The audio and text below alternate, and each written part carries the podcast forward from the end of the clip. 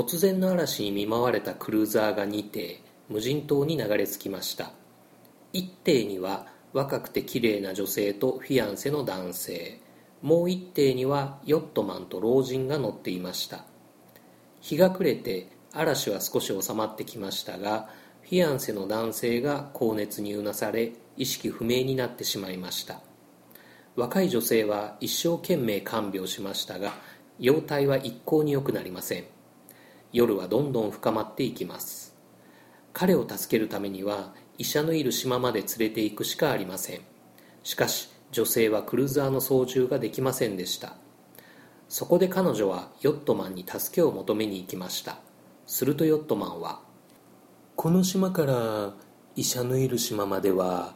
2時間はかかります。それに夜の航海はとても危険で命がけです。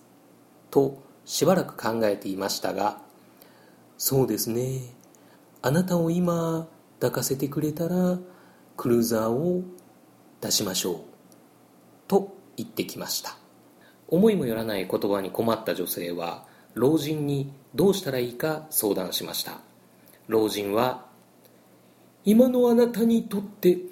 何がいいのか何が悪いのか私には答えられません。自分の心に聞いて自分で決めるのがいいでしょうと返事しました。彼女は悩み苦しみましたが彼を助けるためにヨットマンの言う通りにしました。夜明けにヨットマンの操縦するクルーザーは無事医者のいる島に着きました。3日三晩男性は生死をさまよいましたが医者の懸命な看護によりやっと目覚めました。若い女性はようやくほっとして彼を抱きしめました。彼女は真実を話すかどうかとても迷いましたが悩んだ末に正直に全てを打ち明けました。しかしそれを聞いたフィアンセは怒り狂いなんてことをするんだお前の顔なんかもう見たくない出て行け。と彼女を部屋から追い出しました。悲しみに暮れた女性は浜辺に座って波を見つめていました。そこへ医者がやってきて彼女に声をかけました。彼女が事情を話すと僕には君の気持ちがよくわかるよ。私が彼と話してみようじゃないか。彼も病気が治ればきっと理解してくれるはずだよ。それまでしばらくの間私があなたの世話をしてあげよう。と言いながら彼女の肩に手をかけました。若くて綺麗な女性フィアンセのマーク・ラファロヨットマンの森本レオ老人の平泉聖医者のイニャリトゥあなたなら誰を許せますか？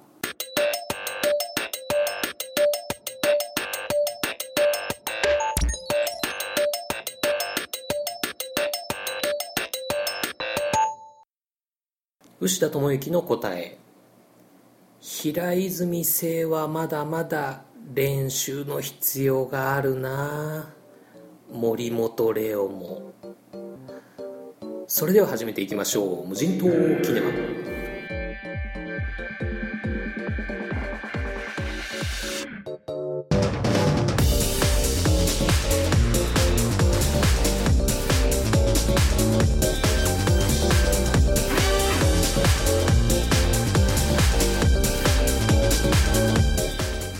島キネマポッドキャスト版クルーズ20レビュー怒り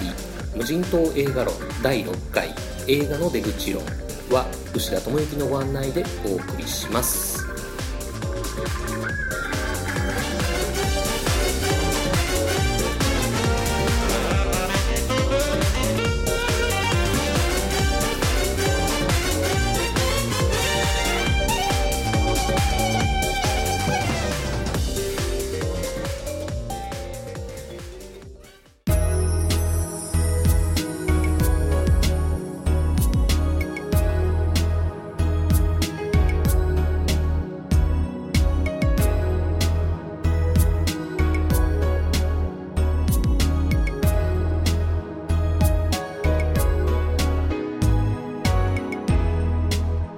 日無人島キネマに上陸する作品は「怒り」サクッと概要を説明しておきます。もしもあなたが出会い大切な存在となったその人が殺人事件の指名手配犯にすごく似ているとしたらあなたはその人を信じ抜くことができますか？というお話です。まだ記憶に新しい2007年のリンゼイ・アン・ホーカー殺害事件。事件名よりはその犯人市橋達也の名前で有名な事件にインスパイアされた吉田修一の小説「怒り」の映画化作品ですね。監督はフラガール悪人の李宗実。出演は渡辺謙松山ケンイチ綾野剛森山未来妻夫木聡宮崎あおい広瀬すず池脇千鶴といったそうそうたる実力派俳優となっております。まずはっきりと言えることは役者の演技だけでもこの映画を見る価値があるということですね。渡辺謙はいつもの謙渡辺ですけれども松山ケンイチの得体の知れない人感妻夫木聡のイケてるゲイ感森山未来の怖い男感宮崎あおいのけなげ感池脇千鶴の地元で軽自動車乗っていそう感。そして綾野剛が可愛い。とにかく演技のアンサンブルがすごい。と圧倒されました。そして本作のオーディションで広瀬すずの友達役を勝ち取った新人の作本宝もベテラン俳優陣相手に全く遜色ない演技で大役を演じきっていました。また広瀬すずが今回過酷な場面に挑むわけですがもう海町ダイアリーからの「ちはやふる」で広瀬すずの心のお父さんになってしまっている僕としては激おこぷんぷん丸どころか激おこスティックファイナリアリティプンプンドリーム級の感情移入をさせられる場面となりました。あと絵も綺麗でいいですね。綺麗な海をドローンで真上から撮るという以前ロストバケーションを見た時にもうっとりしたカットがあったんですけれどもそれ以外にも港町の夕焼けとか妻夫木聡の部屋とか極彩色のゲイパーリーとか絵になるカットがたくさん楽しめる映画でした。僕が一番すごいと思ったのは犯人が逃亡前に住んでいた部屋を刑事が訪問する場面ですね。ステンドグラスか？と心の中でつぶやいてしまうような、えー、そんな美術というんでしょうかね。そういうのが印象に残りました。アピールポイントの一つである坂本龍一の音楽もなるほど確かに素晴らしいんですけれどもちょっとドヤ感というかもうちょっと控えめに使った方がむしろ観客に染み渡るんじゃないかなという感じでした。そして肝心のお話についてですけれども松山ケンイチ森山未来綾野剛のこの3人の中に犯人はいるのかいるなら誰かというミステリー作品として見るならばまあちょうどいい映画というか怪談に手すり映画というか若干ぬるめな作品であるような気はしています。でも見方を変えてこの3人の中に犯人じゃないやつが少なくとも2人はいる。それなのに周りの人は戸惑って悩む。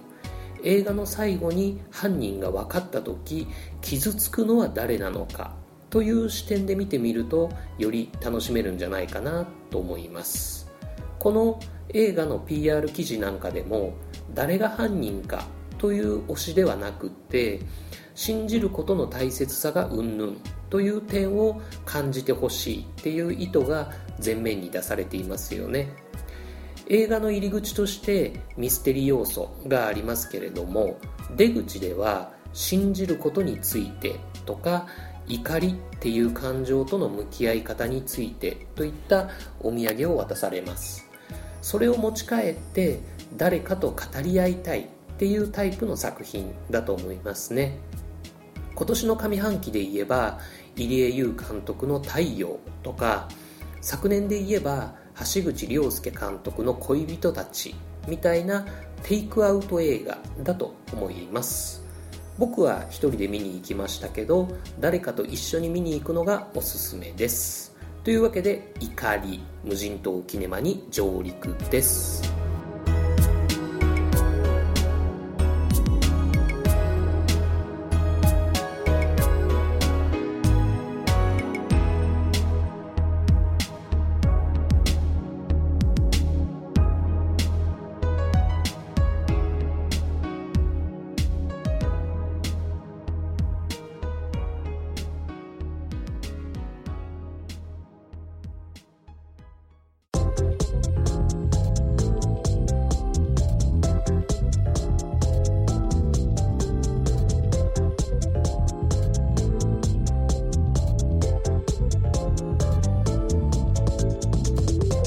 気ままに映画を語る場所。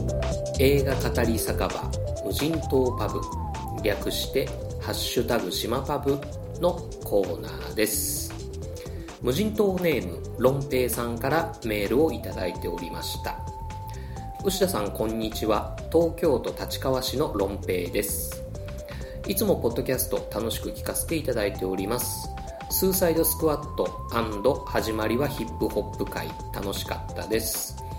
映画表も良かったですがやはり劇場鑑賞論を興味深く聞きました。僕は自分でもちょっと面倒くさいなと思うくらいの劇場鑑賞至上主義なので映画を映画館で見るべきという意見には激しく同意します。またこの傾向は年々強くなっているようにも感じます。牛田さんはブログで無人島に持っていく100本の映画を選び続けていますがこの100本リストをざっと見てみると全体的な傾向として近年公開の作品が多いことに気づきます。はっきり言って映画史全体から見るとこのバランスは明らかに偏りがあるぐらいだと思うのですがこれは正しくて牛田さんが本格的に映画を映画館で鑑賞するようになりそれ以降に見た作品が自分の中で上位に来るのは極めて自然だと思います。僕はオールタイムベスト選びなどは苦手なので基本的にはやりませんが牛田さんの100本リストは牛田さん個人の映画鑑賞史な感じがしてとても良いと思います。これからもこのリストがどう入れ替わるのか楽しみにしております。ではでは。いつもありがとうございます。100本リストの傾向についてはこれは本当にロンペイさんのご指摘の通りですね。僕はこのように映画を見た後つまり映画の出口でその映画を無人島に持っていく100本のリストに入れるか入れないか。入れるとしたらリストのどの映画と入れ替えるかということを考える遊びをしています。映画鑑賞とはすなわち映画を見ることですがその出口でもいろんな楽しみ方がありますよね。というお話を6回目となる今回の無人島映画論。映画の出口論としてお話ししていきたいと思います。映画の出口の楽しみ方。僕は大きく言うとレコードアウトプットコミュニケーションの3つに分けられるんじゃないかなと思います。まずはレコード。つまり記録ですね。皆さんは見た後の映画の記録はつけられていますでしょうか？手帳に見た映画のタイトルと日付だけを書く。カレンダーアプリにタイトルと自己採点だけ書く。というようなシンプル派の方も多いでしょうしまた映画の版権を日記帳にのり付けして感想とかイラストを描いていく。というようなやり方を僕自身数年前にほぼ日手帳を買った時に試して1ヶ月も経たずに挫折したこともあります。今僕がやってる見た映画の記録いわゆる鑑賞ログは映画情報サイト映画 .com のチェックイン機能を使って記録しています。鑑賞ログをアナログで残そうとする場合手帳を使い切ったり年度が変わった時とかもしも手帳を紛失した場合などを考えるとやっぱりネットに残しておきたいなと思ってるんですけれどもただ映画 .com のチェックイン機能だと何年の何月に見た映画はどれみたいなアクセスの仕方にはだいぶ不便だと思うのでまだ検討の余地はあると思うんですけれどもね。いろいろ考えて今やろうかなと思ってるのは映画鑑賞ログ専用の Twitter の別アカウントを作ってツイログっていうその Twitter のウェブサービスで一覧管理をするのが手軽で便利かなと思っています。他には Excel などで作評をする。あとフィルマークスキネノートなどのウェブサービスを利用するっていうのが他にありますね。次にアウトプット。自分の感想なり批評なりを発信するという段階ですね。一番手頃なところでは Twitter や Facebook 等の SNS でポストするというのが一般的でしょうかね。また前にお話しした映画 .com や Yahoo 映画みんなのシネマレビューフィルマークスなどのウェブサービスにレビューを投稿するなんてやり方もあります。ある程度ボリュームがある文章量になるなら映画ブログもいいですよね。映画ブログは本気で結構おすすめしたいやり方だと思ってます。自分が書いた記事を1年以上経ってから読み返す楽しさっていうのはかなり予想外だと思います。僕自身2014年頃の自分のブログを読んであこれいいなっていう風に読み込んじゃったりしています。もう1年前だと別人が書いた文章みたいに思えてきますしね。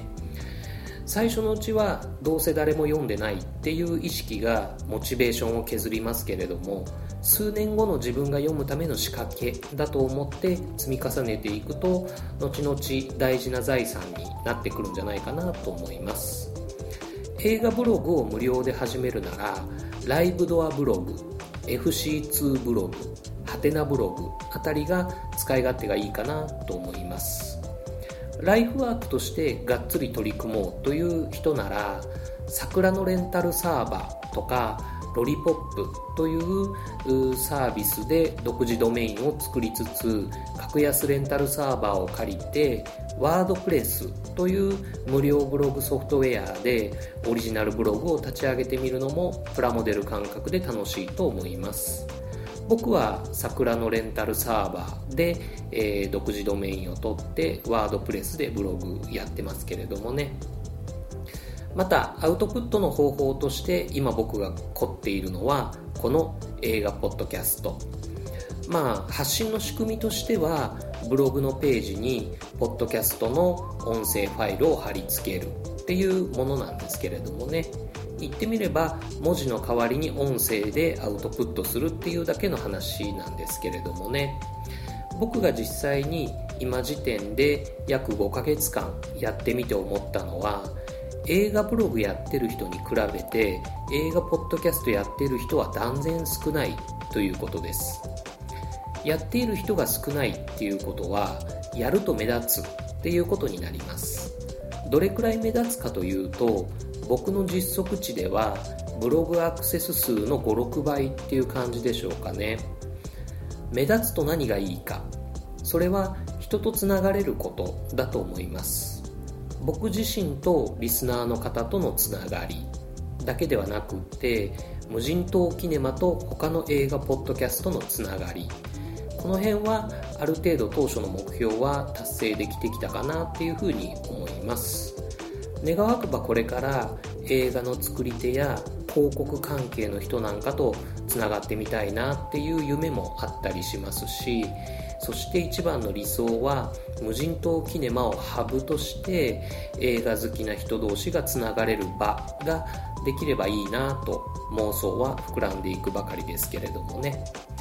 そして最後のコミュニケーションにつながっていくわけですけれども映画は語るまでが鑑賞という名言もあるように見た映画で感じたことを分け合うっていうのは自分自身の血肉になるだけじゃなくって本能的に楽しいことなんじゃないかなと思っています。Twitter や Facebook などの SNS での交流もいいですし映画イベントなんかに参加してみるのもいいと思います。東京と名古屋だけみたいなんですけれども猫町クラブシネマテーブルなんていうコミュニティもあるようなので近いうちに機会があったら参加してみようかなと思っていたりもします。というわけで無人島映画論第6回は映画の出口論。どんな形であれ映画の出口で何かを残すこと。これは本当に後々その時の映画体験を豊かにすると思います。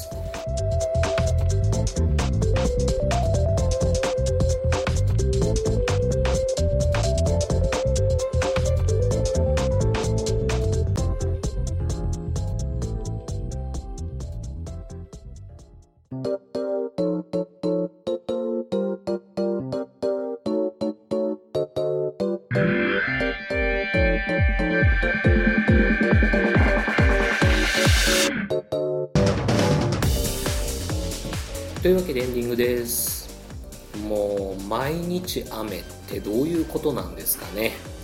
梅雨時かと。長女美晴の部活が柔道部なんですけれども柔道着とか全然乾かないですよ。このやり場のない怒りが今回のテーマでしたけれどもね。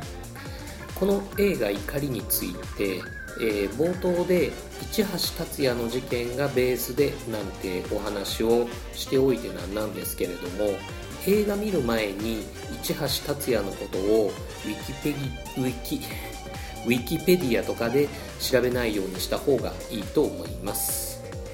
あとこれからこの怒りを見に行く人にぜひ確認してもらいたいことがあるんですけれども渡辺謙がアパートの管理人だか不動産屋さんだかと会話する場面があるんですけれどもあの人って柄本明なんでしょうかね。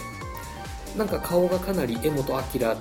なと思ったんですけれども声がちょっと違うかななんていう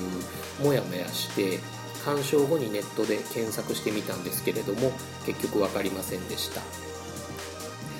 えー、冒頭に紹介したクルーザーの話は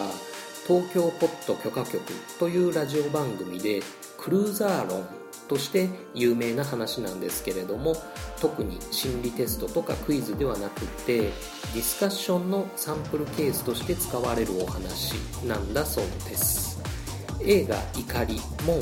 この映画はこうだというタイプの作品というよりは私はこう思った俺はこう感じたっていう話のネタにするには抜群な映画だと。